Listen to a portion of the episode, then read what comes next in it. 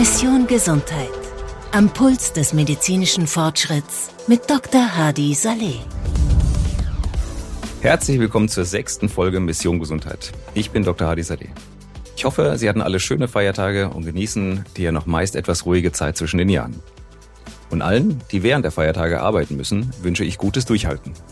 Apropos Arbeit. Dieser Podcast heißt ja Mission Gesundheit. Wie gesund ist eigentlich unser Arbeitsalltag? Oder was macht ihn gesund und was ungesund? Und was können wir dagegen tun? Auf diese Fragen legen wir heute mal die Lupe. Experte der Woche.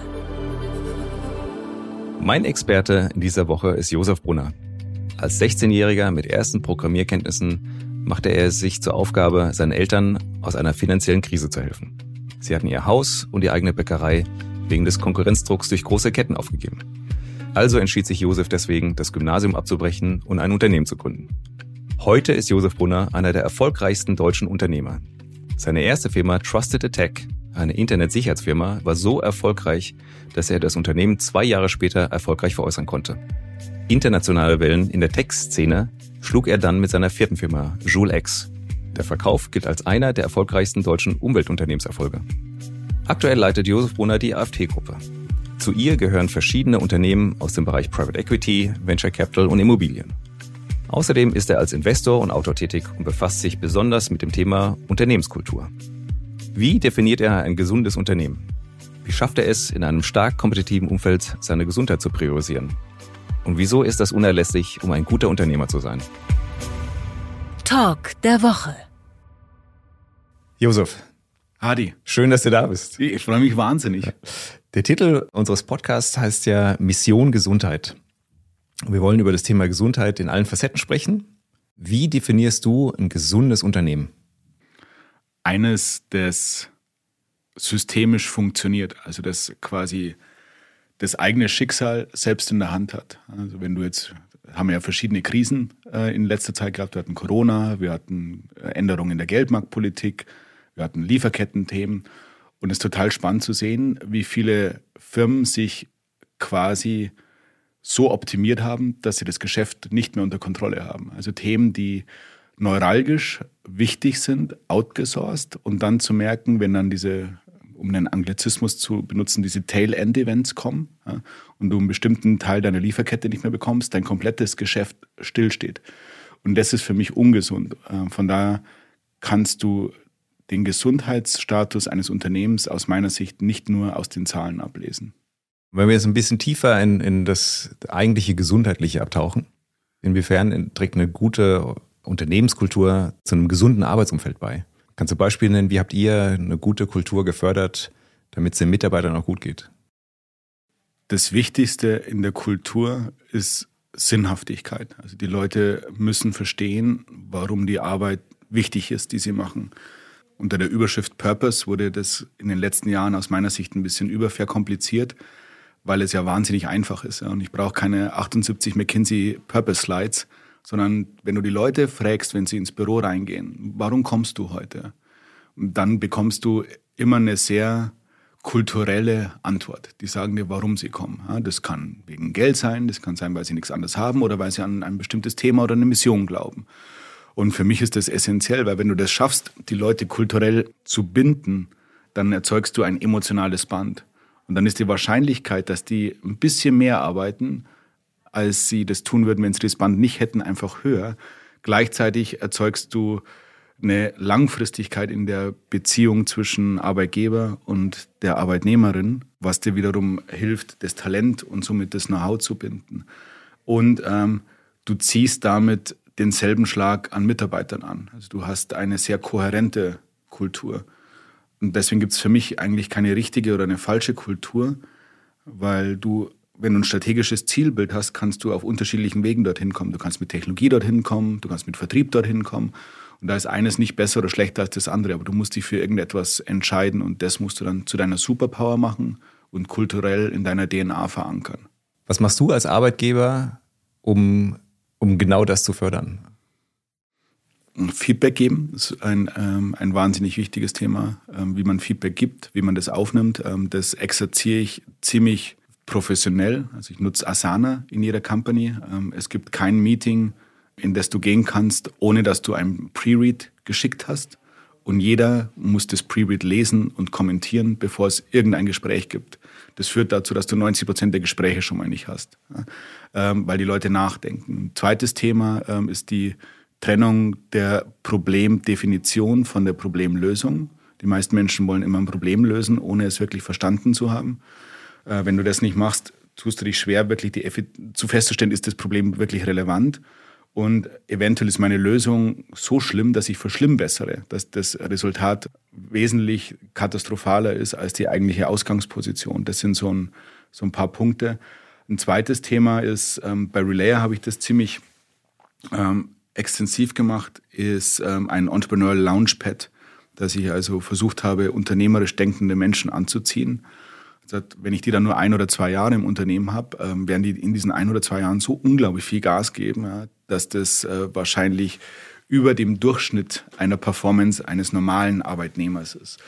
Und da sind wunderbare Firmen daraus entstanden. Learned ist eines davon. John Clifford war jetzt bei 3 Firmen vorher bei mir dabei, dieses Entrepreneur Launchpad gemacht und ist jetzt CEO einer börsennotierten Firma. Und das ist einfach unglaublich schön zu sehen. Wie sieht es konkret aus, das Launchpad? Also es ist ein separater Bereich, ist das Projektarbeit? Wie muss ich mir das vorstellen? Ich versuche, die Menschen, mit denen ich arbeiten darf, persönlich und professionell zu entwickeln. Und das führt oftmals dazu, dass ich Menschen anziehe, die irgendwie unternehmerisch was machen wollen. Und die haben oftmals am Anfang so eine ganz romantische, rosarote Brille auf. Und das ist ja alles nicht so schwer. Und dann ziehe ich immer mein T-Shirt aus, damit sie die Narben auf meinem Rücken sehen. Und dann merke ich, ui, das ist ja doch härter. Und dann gebe ich immer verschiedene Aufgaben. Die erste ist, definiere ein strategisches Zielbild dessen, was du erreichen willst. Und wenn wir das dann haben, das hört sich leicht an, ist sehr, sehr kompliziert, weil dort die Magie im Einfachen liegt. Die meisten Menschen überverkomplizieren alles und beschreiben das ewig. Je intelligenter die Menschen sind, desto komplizierter wird es. Wenn wir das dann haben, ist der zweite Schritt ein Execution-Plan, also wie komme ich dorthin? Und wenn du das dann hast du quasi ein Zielbild und eine Blaupause eines potenziellen Unternehmens, wie du dorthin kommst. Und dann kannst du die Entscheidung treffen, ob das Unternehmen, das du dort skizziert hast, eine ökonomische Daseinsberechtigung hat. Und dann gehen wir in die Entscheidung, ob wir so ein Unternehmen gründen oder nicht. Und das Spannende ist, dass da nur wenige Unternehmen, Learned ist eines davon, das daraus entstanden ist. Aber 90% der Unternehmen, die skizziert wurden, haben es dann nicht geschafft. Also nicht in die Gründung geschafft. Aber viele der Mitarbeiter sind jetzt Gründer, aber machen jetzt was anderes. Und die Übung war für sie wichtig. Extrem spannend. Werde ich mal ein bisschen mehr drüber nachdenken müssen, ob ich was Ähnliches implementieren kann. Es erzeugt so viel positive Effekte im kompletten Unternehmen, weil du auf einmal, du entkoppelst ein Gespräch komplett vom Themenbereich deines Unternehmens und gehst ausschließlich quasi auf Soft Skills. Und da schwingt so viel Wertschätzung mit und du lernst die Mitarbeiter so extrem kennen, du brichst jegliche Hierarchie auf, weil die Wahrscheinlichkeit, dass sich jüngere Menschen für so ein Thema interessieren, die in der Hierarchie vielleicht nicht nah an dir dran sind, ist einfach höher als jemand, der global Sales leitet. Und das erzeugt einfach so viel Nähe, eine ganz tolle Wechselwirkung und eine brutale Geschwindigkeit in der Kommunikation. Also für mich hat das immer funktioniert und das Wichtigste ist, es macht halt so viel Spaß. Wie findest du die Menschen oder finden die dich? Ja, jetzt finden sie mich. Ich hatte heute Morgen erst ein Gespräch mit einem jungen Unternehmer, 31 Jahre alt, und ging es ums Mentoring. Und dann habe ich ihm gesagt, dass jetzt zurückblickend ich so unglaublich dankbar bin, dass mir das Leben ein paar Menschen auf meinen Weg gesetzt hat. Und hätte mir das Leben andere Menschen präsentiert, wäre meine Vita eine komplett andere. Also ich habe da eine unglaublich große Dankbarkeit. Und deswegen ist da auch ein Teil von dem, was ich mache, auch zurückgeben. Und jetzt ist es so, dass die Menschen sich eher dann bei mir melden und sagen, pass mir auf, jetzt hatte ich so eine Chief of Staff Stelle ausgeschrieben, habe ich, glaube ich, 100 Bewerbungen bekommen, ja. Und viele davon so, ich arbeite umsonst. Und dann habe ich immer eine Bedingung, habe dann eine Dame, die Rebecca, die ist unglaublich toll. Also Bedingung ist, du bist 2 Jahre hier und dann woanders. Und also von Anfang an klar gemacht, es ist ein 2-Jahres-Job, genau, und dann musst du weiter. Dann musst du raus. Das habe ich gelernt, bin ja leider nicht besonders intelligent und habe das aber mitbekommen von dem Kleiner Perkins hat man in mich investiert.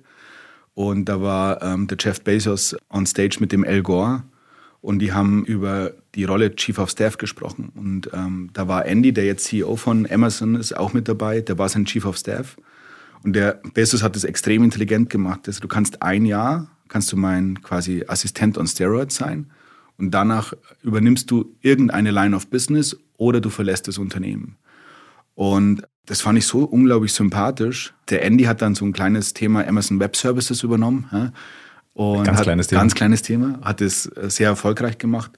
Und das praktiziere ich jetzt auch. Also in jedem Unternehmen, wo ich bin, versuche ich, diese Stelle von Chief of Staff zu implementieren und dann eben Menschen dort reinzusetzen, die das als Sprungbrett für sich selbst nutzen. Und da haben alle unglaublich viel davon.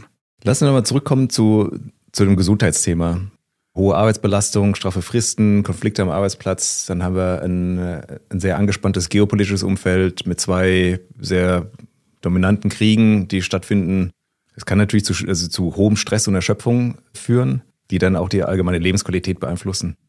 Was macht ihr als Unternehmen, um den Mitarbeitern bei einer ausgewogenen Work-Life-Balance irgendwie zu helfen oder Stress zu reduzieren? Ich mag diesen Begriff Work-Life-Balance nicht. Von daher lass uns lieber über Stressreduktion reden und am Arbeitsplatz. Jetzt muss ich kurz kontrovers werden. Also ich mag diesen Begriff auch nicht, weil mir das Leben mit dem beruflichen ausspielt. Und das darf nicht im Konflikt stehen. Das muss in einer Symbiose miteinander stehen. Darum finde ich den Begriff im höchsten Maße nicht zielführend. Der Grund, warum ich da eine kontroverse Einstellung habe, ist, dass ich mitbekomme, dass ein sehr, sehr wichtiges Thema wie die mentale Gesundheit aus meiner Sicht absolut überstrapaziert wird. Und dass das für mich oftmals als Entschuldigung ist wahrscheinlich das falsche Wort, aber als möglicher Grund für eine bestimmte Unterperformance genutzt wird oder mit einer vielleicht nicht gesunden oder fehlenden Stressresilienz. Und ich finde es manchmal sogar kontraproduktiv, zu viel über diese Themen Burnout und Stress zu sprechen. Ich war jetzt eine Woche in Japan, dann war ich eine Woche in China unterwegs und du triffst da junge Menschen, die in einem ganz anderen Wohlstandslevel groß werden. Und die sehen so viel Sinnhaftigkeit in der Arbeit, die sie haben. Und die haben gar keine Zeit, Stress zu haben, weil sie nämlich arbeiten. Und manchmal habe ich das Gefühl, dadurch, dass wir so viel Zeit haben, dass wir uns, und wir als Menschen, das verstehst du als Arzt wesentlich besser als ich, wir sind ja konditioniert, Probleme zu lösen. Und wenn wir jetzt keine mehr haben, dann suchen wir uns eben Probleme. Und deswegen mag ich diese Burnout-Diskussion nicht, mag diese Stressdiskussion nicht. Auch deswegen, weil wenn jemand wirkliche Probleme hat, dann geht der oder die in dieser Masse der Pseudoprobleme unter. Und das ist eigentlich unglaublich ungesund. Also von daher, wie gehe ich es an, war ja deine Frage, in Sinnhaftigkeit, auch dort in der Arbeit. Und eine ganz, ganz klare Verantwortlichkeit. Also wenn du Rollen und Verantwortlichkeiten im Unternehmen implementierst, dann schaffst du etwas, was die wenigsten Unternehmen schaffen. Und zwar erzeugst du eine Kultur, in der Leute nicht für ein Thema verantwortlich sind, sondern in dem Leute für ein Thema Verantwortung übernehmen. Und das ist ein fundamentaler Unterschied. Und wenn du das hast, dann erzeugst du eine emotionale Bindung zwischen der Person, die für etwas verantwortlich ist, und dem Thema und der Sache. Und das sorgt für Sinnhaftigkeit und aus meiner Sicht zu einer sehr starken Reduzierung des möglichen Burnouts. Und macht ihr Aktionen in Richtung Gesundheitsförderung, also Manager-Check-ups oder andere gezielte Förderungen? Wir sind da sehr altmodisch, Hadi. Also wir gehen mal zusammen auf einen Berg. Wir versuchen bei Kickoffs dafür zu sorgen, dass sich die Leute gut ernähren, dass sie nicht zu viel trinken, dass sie sich gut benehmen. Also einfach so normal zu sein, wieder auf das Normale zurückzukommen und auch dort keine Peaks oder Ausbrüche zu haben. Und du glaubst gar nicht, welche Ausnahme wir da sind. Weil du hast ja vom Obstkorb zum Hafermilchkaffee zum Office-Hund 1000 Sachen, die alle nur Beiwerk sind und eigentlich eine Symptombekämpfung. Ja, eigentlich ist es pervers, quasi mit Medikation zu agieren und gar nicht zu verstehen, wo liegt denn das Grundproblem. Und das Grundproblem ist die Sinnhaftigkeit und dass die Leute nicht wissen, warum sie morgen ins Büro gehen und was sie dort tun. Und wenn sie das nicht wissen, dann brauchen sie auch nicht kommen. Das heißt, du hast auch dort die Wechselwirkung zwischen einem gesunden Unternehmen und einer gesunden Unternehmensperformance. Und deswegen versuche ich immer quasi den Kern zu erkennen, den zu adressieren und dann Leute anzuziehen, die sich mit so einem Thema, mit so einer Sinnhaftigkeit und mit so einer Aufgabe dann auch wohlfühlen. Das ist eigentlich sehr clever, wie du es machst. Also die physische Aktivität zu verbinden mit draußen sein, mit der Natur verbunden sein, das sind wesentliche Elemente für körperliche und geistige Gesundheit. Dann die gesunde Ernährung ist ja auch ein Thema, was sich aktuell sehr stark beschäftigt. Das ist ein super Impuls. Und dann wahrscheinlich auch diese soziale Interaktion mit einer offenen, ehrlichen Unternehmenskultur. Das sind alles Faktoren, die in Richtung Langlebigkeit und mentaler und physischer Gesundheit wirken. Das ist also sehr clever eingestellt. Du könntest dem Ganzen Überschrift geben, systemische Wechselwirkung. Du hast immer eine systemische Wechselwirkung. Du bist, was du isst. Ja? Wenn du dich ungesund ernährst und dich nicht bewegst, hat das einen Impact auf das System Körper. Wenn du eine ungesunde Firmenkultur hast, hat das immer einen Einfluss, einen negativen auf deine Company-Performance. Also verstehe die Wechselwirkung und adressiere dich dann auf die Punkte, die einen wirklichen Einfluss haben. Und was auch funktioniert, ich bin ja ein großer Fan von Regeln, ja, und von Verhaltensmustern. Und eines, die ich habe, ist keine Symptombehandlung. Und wenn du es dir selbst verbietest, Symptome zu behandeln, dann musst du immer auf die Root Cause gehen. Ja. Und das zwingt dich als Unternehmer dazu, so Sachen im Keim zu ersticken. Und das ist viel, viel schwieriger und tut so viel mehr weh, als einfach zu sagen, okay, ich kaufe mir jetzt hier wieder ein Placebo.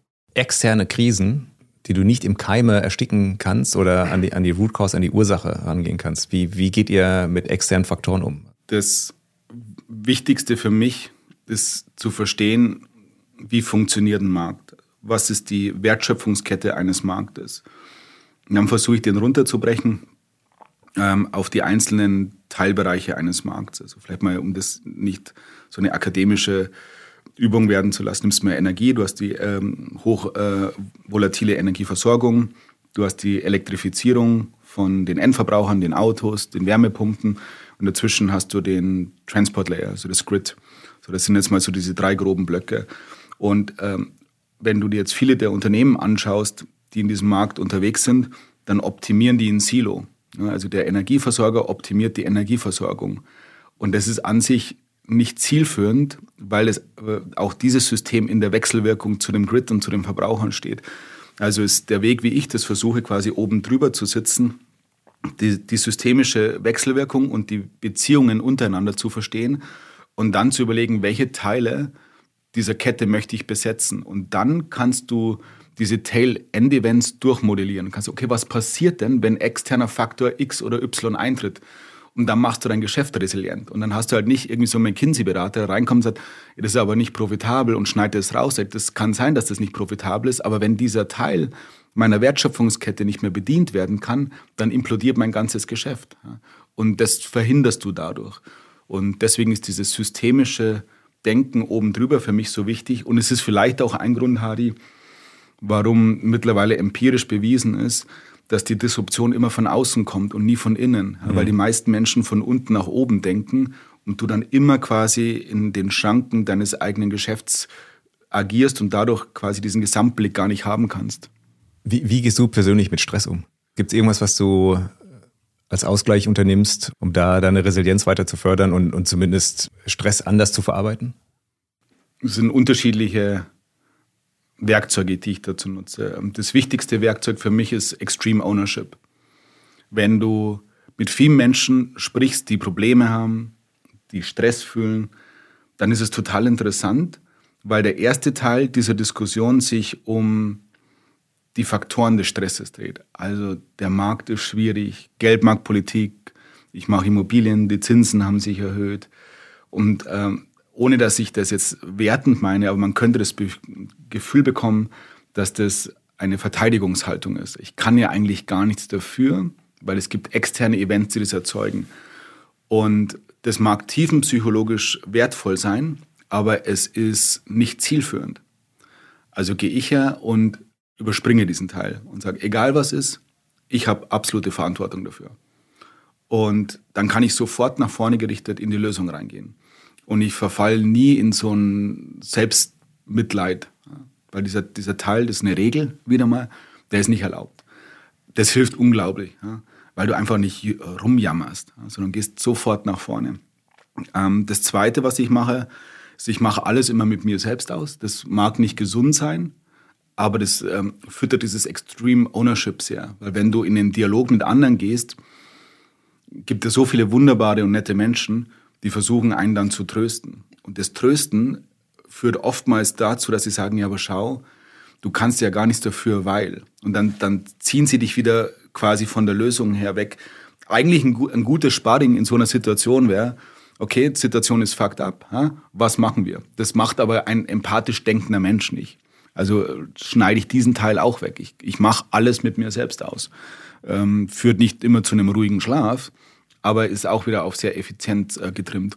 Und dann der dritte Teil, ich nehme dann, dadurch, dass ich so viel Zeit gewinne, weil ich nicht jammer, investiere ich diese Zeit in wahnsinnig lange Denkübungen. Also ich gehe jeden Sonntag wandern, manchmal ist es auch ein Samstag, aber in der Regel ist es ein Sonntag. Dann bin ich dann so 8 oder 10 Stunden unterwegs, bin als Typ Stoiker und habe dann meine Herausforderung und habe dann 10 Stunden Zeit, um mir zu überlegen, wie ich damit umgehe. Und wenn ich dann vom Berg runterkomme, bin ich in der Regel einen extrem großen Schritt weitergekommen. Und das ist so dieser Dreiklang, die bayerische heilige Dreifaltigkeit der Problem- und Stressresilienz. Und die funktioniert für mich extrem gut. Es ist aber sehr einsam. Ja, aber manchmal braucht man ja sogenannte Me-Time, also Zeit für sich selbst. Und wenn du es verbindest mit Natur, körperlicher Bewegung und ich nenne es jetzt mal geistiger Verdauung deiner Probleme, dann ist das definitiv ein gangbarer Weg. Was machst du noch in deiner Me-Time? Ich lese viel, ich höre wahnsinnig viele Podcasts, aber die meiste Zeit verbringe ich mit Denken. Ich liebe einen Zettel und einen Stift und da male ich Wertschöpfungsketten, ich modelliere bestimmte Ergebnisse. Was ich auch viel mache, ist, ich bin Tagträumer. Also wenn ich jetzt, will jetzt so ein Unternehmen im Lebensmittelumfeld machen und dann mache ich es eigentlich wie bei Learned. Ich gehe dann spazieren und träume, was passieren könnte. Ja, du denkst an den Börsengang, wie wir es jetzt bei Learned gemacht haben, und dass du maßgeblich und federführend die Energiewende mitbeschreibst. Und wenn ich es dann geträumt habe, weiß ich es, dass ich machen kann. Und deswegen laufe ich oftmals mittags meistens, nehme ich mir eine Stunde. Das versuche ich relativ diszipliniert zu haben. Und ich spazieren gehe und nur träume. Und dann komme ich zurück und dann schreibe ich mir diese Träume wieder auf. Und dann weiß ich, woran ich hinarbeite. Und wenn du dann ich bin ein sehr konträr denkender Mensch und deswegen kriege ich wahnsinnig oftmals zu hören, warum alles nicht funktionieren wird. Und das ist für mich unglaublich hilfreich, weil es manchmal Themen aufdeckt, an die ich nicht gedacht habe und die man adressieren muss. Aber das sind alles nur quasi neue Basecamps, wenn man jetzt in der Bergsprache bleiben möchte, auf dem Weg zum Gipfelkreuz. Aber dadurch, dass ich das schon geträumt habe und dieses Zielbild dadurch mental in meinen Geist reingemeißelt ist, habe ich niemals Zweifel. Ich habe dunkle Momente und bin oftmals alleine dann mit diesen dunklen Momenten. Aber ich weiß, dass das immer geht. Also darum ist dieses Träumen für mich ganz, ganz wichtig. Wenn du Träume sagst, denke ich immer an Schlaf. Wie gehst du mit Schlaf um? Kriegst du ausreichend Schlaf? Ah, große Achillesferse. Ich habe ja, einige Laster. Eines davon ist, ich liebe Wein. Ja, und ich merke eine ungesunde Korrelation zwischen Weinkonsum und Schlaf. Das ist aber ein Opfer, das ich in Kauf nehme. Und der zweite große Nachteil, bezogen auf den Schlaf, wenn du Extreme Ownership betreibst, ist, dass ich oft nachts wach werde und irgendwas träume. Also wenn ich arbeite ja mit wenigen Menschen zusammen und wir investieren zusammen und ich fühle dort eine extrem große Verantwortung. Das sind alles erwachsene Menschen und die wissen, dass wenn man irgendwo investiert, dass es in der Theorie auch schiefgehen kann. Aber das existiert in meinem Kosmos nicht. Ich kann nicht scheitern. Das sind so Dämonen in mir, die nur darauf warten. Die dürfen nie Überhand gewinnen. Und deswegen wache ich bestimmt jede zweite Nacht auf und habe irgendwie ein Thema. Und dann bin ich halt hellwach nach einer Stunde oder nach zweien. Aber nicht in so einer Albert Einstein, der hat länger geschlafen, aber in so einer, gibt ja ein paar Menschen, die dann mit 3-4 Stunden wirklich topfit sind, geistig. Und ich bin das nicht. Also ich merke den Unterschied zwischen 5 Stunden und 2 Stunden Schlaf extrem und ärgere mich darüber auch. Aber so ist es halt. Hast du mir überlegt, das zu optimieren? Ja, also ich trinke, also jetzt hört sich selbsttherapeutisch an, ich trinke alleine wesentlich weniger Alkohol als sonst. Ja. Bin aber selten alleine. Also das ist natürlich eine Optimierung, den Konsum einzustellen, zu limitieren. Das ist ein Punkt. Die Bewegung macht einen riesen Unterschied. Je härter der Bewegungstag ist, desto besser schlafe ich auch. Aber im Endeffekt ist es die Korrelation zwischen Ownership, Stressbewältigung und dann dem Schlaf. Und das nehme ich dann in Kauf, Hadi. Weil ich sage, das ist quasi, das ist mein Betriebssystem und mein Modus operandi. Und ich war jetzt ja ein paar Jahre arbeitslos und habe da geschlafen wie ein Baby. Und jetzt habe ich wieder Themen, die ich da vorantreibe. Und jetzt schlafe ich halt extrem schlecht. Aber der Punkt ist ja auch ein anderer. Es gibt irgendwo da draußen, zumindest in meiner Denke, irgendjemand, der arbeitet und der an demselben Thema arbeitet. Und wenn ich jetzt ein Unternehmen im Energie- oder im Food-Umfeld bauen will, das wirklich einen Impact hat und groß ist, ja, und den Markt neu definiert, dann ist jede Stunde, in der ich schlafe, eine Stunde, in der irgendjemand da draußen arbeitet. Ja. Und das treibt mich. Ja. Und darum weiß ich, dass ein Teil des Erfolges eben nicht die 4-Tages-Woche mit Yoga ist, sondern diese relentless Execution. Und das wiederum treibt mich dann an und hilft dabei, vielleicht wenig Schlaf zu kompensieren. Follow the pain. Follow the pain. Ja, du hast ein Buch geschrieben, Folge dem Schmerz, das Geheimnis des unternehmerischen Erfolgs. Eine Kernaussage ist, akzeptiere deinen Schmerz als deinen Freund, denn er treibt dich weiter. Was meinst du damit genau? Ich habe ganz, ganz lange mit meinen Dämonen gekämpft. Meine Eltern hatten eine Bäckerei, die sind insolvent gegangen. Und ich höre heute noch, wie ich war da so 14, 15, bin mit 15 von der Schule runter und mit 16 habe ich mich selbstständig gemacht. Und ich weiß, ich höre heute noch mit 14 bist du kein Kind mehr, aber doch schon. Jugendlicher, genau auf dieser Grenze, jugendlicher Kind. Ich höre die heute noch, wie sie mich hänseln. Und ein gewisser Teil in mir kämpft dagegen noch an, aber das ist eine ganz, ganz große Unsicherheit und eine Fragilität, die da immer drin ist. Und ich habe lange versucht, diesen Schmerz und diese Dämonen und diese Stimmen fast übersteuern, dass sie zu bekämpfen, aus dem Kopf zu bekommen. Dachte am Anfang, das sei eine Frage des Geldes. Dann hat Geld nicht geholfen. Dann dachte ich, es sei eine Sache von Statussymbolen, dann hat das nicht geholfen. Bis ich dann mal die Reife erlangt habe, vielleicht ist es auch ein Geschenk. Ja, vielleicht ist das deine Superpower. Weil du kannst mich halt, und das meine ich wirklich bescheiden, aber du bringst mich nicht kaputt. Es geht nicht. Ja, mir hat mir jemand gesagt, ich bin wie Leder. Du schmeißt mich, so ein alter Lederschuh, schmeißt mich gegen die Wand. Das ist kein schönes Bild, ich weiß. Und der springt wieder zurück und der ist sofort wieder in seiner Ursprungsform. Und deswegen bin ich auch so ein großer Rocky-Fan. Du kannst, schlag noch einmal zu. Es ist mir einfach scheißegal. Und gestern beim Abendessen hat mich jemand gefragt, was denn das Erfolgsrezept der verschiedenen Unternehmen, die wir machen durften, war. Und es ist so einfach. Du musst einfach wieder aufstehen und an deinem Ziel extrem hart arbeiten. Alles andere ist kompletter Nonsens. Und das meine ich mit diesem Satz, diesen Schmerz zu akzeptieren und sagen, okay, das ist nicht nur mein Freund, sondern meine Superpower, das war ein Geheimnis. Und da gibt es viele Menschen, die dunkle Dämonen haben und die aber dadurch immer nach vorne getrieben werden. Also ich bin ja großer Metallica-Fan und James Hetfield, 300-400 Millionen $ schwer, steht mit über 60 noch oder jetzt 60 noch auf der Bühne und wurde auch mal von Joe Rogan gefragt, warum er denn das machen würde. Und der sagt, there's always a better riff. Ja? Und er kann nicht aufhören, solange er das perfekte Riff nicht gefunden hat, wohl wissend, dass er das nie finden wird und dass es um diese Reise geht. Und er sagt, du hast keine Ahnung, das ist zu seinem Interviewpartner, in welches Loch ich fallen würde, wenn du mir diese Gitarre nimmst. Und bei mir ist dieses Loch wahrscheinlich, wenn du mir das Unternehmertum nehmen würdest. Ich wüsste nicht, was ich tun sollte. Und dann könnten diese Stimmen gefährlich werden.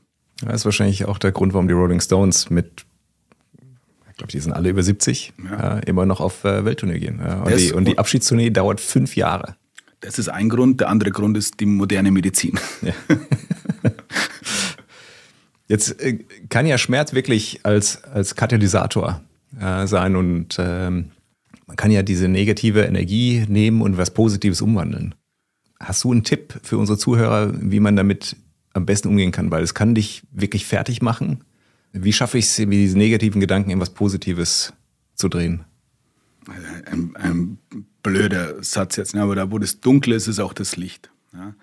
Und du kannst jedes Thema von 2 Seiten sehen. Ja? Wir sind jetzt ja Beispiel in einer Dekade der Stapelkrisen. Ja? Du hast überall Brennendes, überall hast du Konfliktherde und das kann zu 2 Sachen führen, wie du als Mensch damit umgehst. Makrokrisen oder Mikrokrisen, auf dich bezogen oder auf die Welt. Kannst jammern und kannst in Lethargie verfallen. Das machen die meisten. Das kann dann zu ganz schlimmen Depressionen führen, zu einem Burnout. Oder kannst sagen, Wahnsinn, ja, welche Möglichkeiten hier gerade entstehen. Die Lieferkette zerhagelt es komplett. Wahnsinn, alle meine Competitor werden jetzt strugglen. Jetzt habe ich die Möglichkeit, richtig aggressiv in den Markt reinzugehen. Die Zinsen erhöhen sich. Das ist perfekt, weil der M&A-Markt zum Erliegen kommt. Das führt dazu, dass die Preise nach unten gehen. Jetzt kaufe ich. Du kannst jedes Thema, so schlimm es ist, auch wenn es letal ist, du kannst immer das Positive sehen. Also du kannst eine ganz schlimme letale Erfahrung, die vor dir liegen wird, nutzen, um die Zeit, die dir bleibt, so intensiv zu leben, wie du noch nie gelebt hast. Ja? Und es ist immer eine Einstellung deines Kopfes und welche Position du einnimmst. Und wenn ich jetzt wieder auf dieses Extreme Ownership-Thema zurückkomme und dieser Regel, nicht jammern zu dürfen, dann bleibt dir gar nichts anderes übrig, als nach vorne zu gehen. Also zu deiner Frage, was die Zuhörer, welches Werkzeug sie nutzen können. Auch da wieder diese ganz einfachen Regeln. Wenn du nicht erlaubst zu jammern, bleibt dir nichts viel anderes übrig, als Sachen positiv zu sehen. Und das hört sich trivial an, ist aber magisch. Das siehst du ja auch viele junge Gründer, die können sich ja manchmal in eine Idee verrennen, wo du ein klares Bild hast, das funktioniert nicht.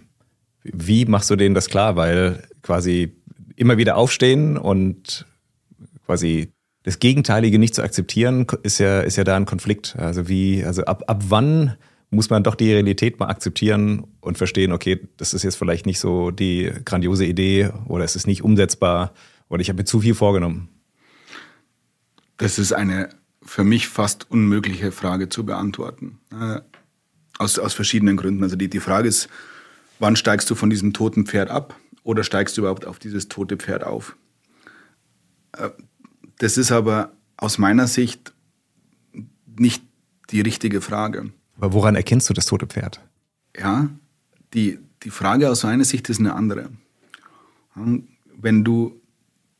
Deswegen ist es dieses Zielbild so wichtig. Also wenn ich in dieses Mentoring gehe, gehe ich auf ein bestimmtes Zielbild ein und ziehe oder reiße die jungen Menschen, mit denen ich arbeite, immer weg von der Lösung, von dem Produkt, von diesem Problem.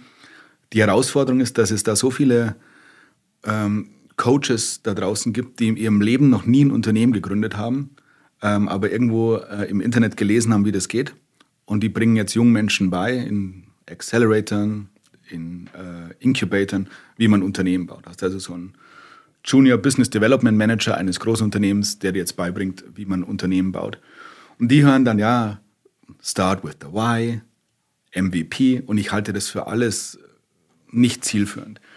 Wenn du nämlich mit diesem Zielbild beginnst, also ich möchte maßgeblich die Energiewende hin zur Net Zero Economy beschreiben, dann lässt du dir den Weg komplett offen. Die meisten Menschen gehen her, ich mache Energiemanagement für Teppichböden und Mülleimer. Und das könnte sich dann dorthin entwickeln. Und dann hast du das Problem, dass das vielleicht nicht funktioniert und du ein totes Pferd gerade aufsattelst. Wenn du aber quasi dein Zielbild abstrahierst und auf so eine Markttransformation legst, dann ist nur dein Weg falsch. Und das ist ein fundamentaler Unterschied, weil dann im Mentoring können wir darauf eingehen, dass ein bestimmter Pfad, wenn ich im Gipfelkreuzbild bleibe, zu steinig ist oder externe Faktoren kommen rein, das heißt, es regnet, es stürmt, musst einen anderen Weg gehen. Aber du bleibst weiterhin auf dieser Reise. Und auch das sind Nuancen, aber die haben einen fundamentalen Unterschied. Wo ich eher die Leute rausrede, ist also nicht so sehr das Thema, weil die Wahrscheinlichkeit, dass ich in ein Mentoring reingehe für ein Thema, das keine Marktrelevanz hat, ist gering. Und dann ist es eher der Weg. Die größten Herausforderungen sind eigentlich das Thema Organisationsaufbau. Daran scheitern die meisten. Ein Gründer ist per se ein guter Generalist. Und der tut sich dann oftmals schwer, Organisationen zu bauen, die skalieren. Und daran erkrankt das Pferd dann und kommt nicht mehr weiter. Und dann sage ich ihnen, pass mal auf, als wenn wir jetzt in der Sprache des Tieres bleiben, such dir mal einen anderen Jockey, der dieses Pferd weiterreitet, und steig ab.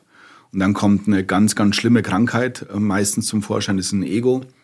Und dieses Ego kann Unternehmen wesentlich mehr gefährden, als es jeder externe Impuls von außen könnte.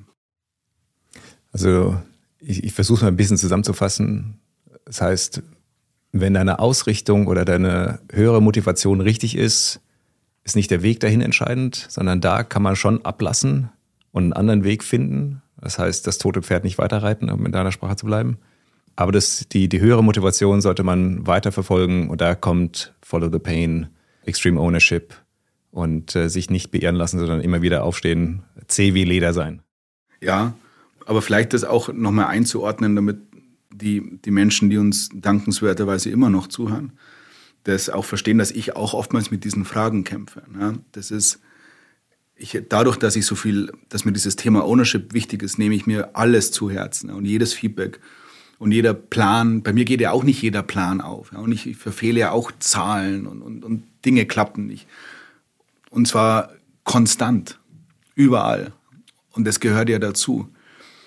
Und ich bin ja ein All-in-Mensch immer, denkst du schon auch ab und zu, ja, Mensch, klappt das? Ja? Und deswegen habe ich ein vielleicht ungesundes Verhältnis zu dieser Frage, weil ich dieses Scheitern überhaupt nicht akzeptiere. Also das ist nicht Teil eines potenziellen Gedankenkonstrukts. Es gibt niemals einen Plan B. Und ich sage nicht, dass der schlau ist, aber es funktioniert für mich, ja, weil ich einfach zäh bin. Ja.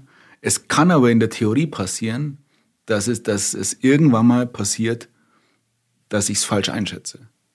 Aber ich kann dir sagen, solange da ein Joule an Energie durch diesen Körper fließt, werde ich aufstehen. Ja. Josef, wir könnten uns wahrscheinlich noch 2 weitere Stunden unterhalten. Vielen Dank für deine Zeit, dass du hergekommen bist. Und bleib weiterhin zäh wie Leder. Danke, Hadi. Danke für deine Zeit. Die Fakten der Folge. Die Unternehmenskultur wird immer wichtiger für das Wohlbefinden ihrer Angestellten. Mitarbeitende sollen den Zweck ihrer Arbeit verstehen und sich damit identifizieren können. Das führt zu emotionaler Bindung, erhöhter Motivation und letztlich zu einer besseren Unternehmensleistung. Und es fördert die mentale Gesundheit und reduziert das Burnout-Risiko. Außerdem können eine positive Unternehmenskultur und klare Verantwortlichkeiten Stress reduzieren und zu einem gesunden Arbeitsumfeld beitragen. Es wird darauf hingewiesen, dass es nicht nur um monetäre Anreize geht, sondern um das Schaffen von Bedeutung und Verantwortungsbewusstsein. Schwierigkeiten gehören zum Leben.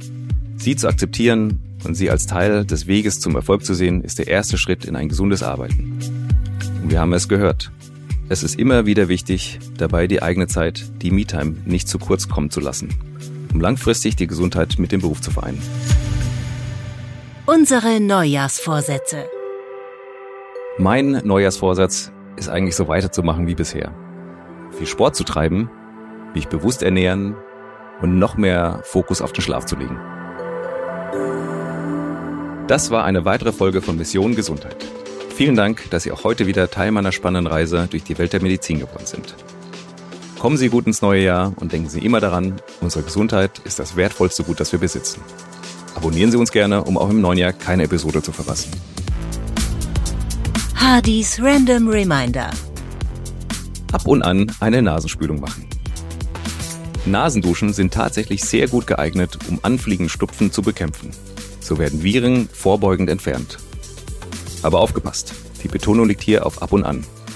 Langfristig und zu oft schwächt die Nasendusche nämlich die Schleimhäute, weil das viele Salzwasser sie austrocknet.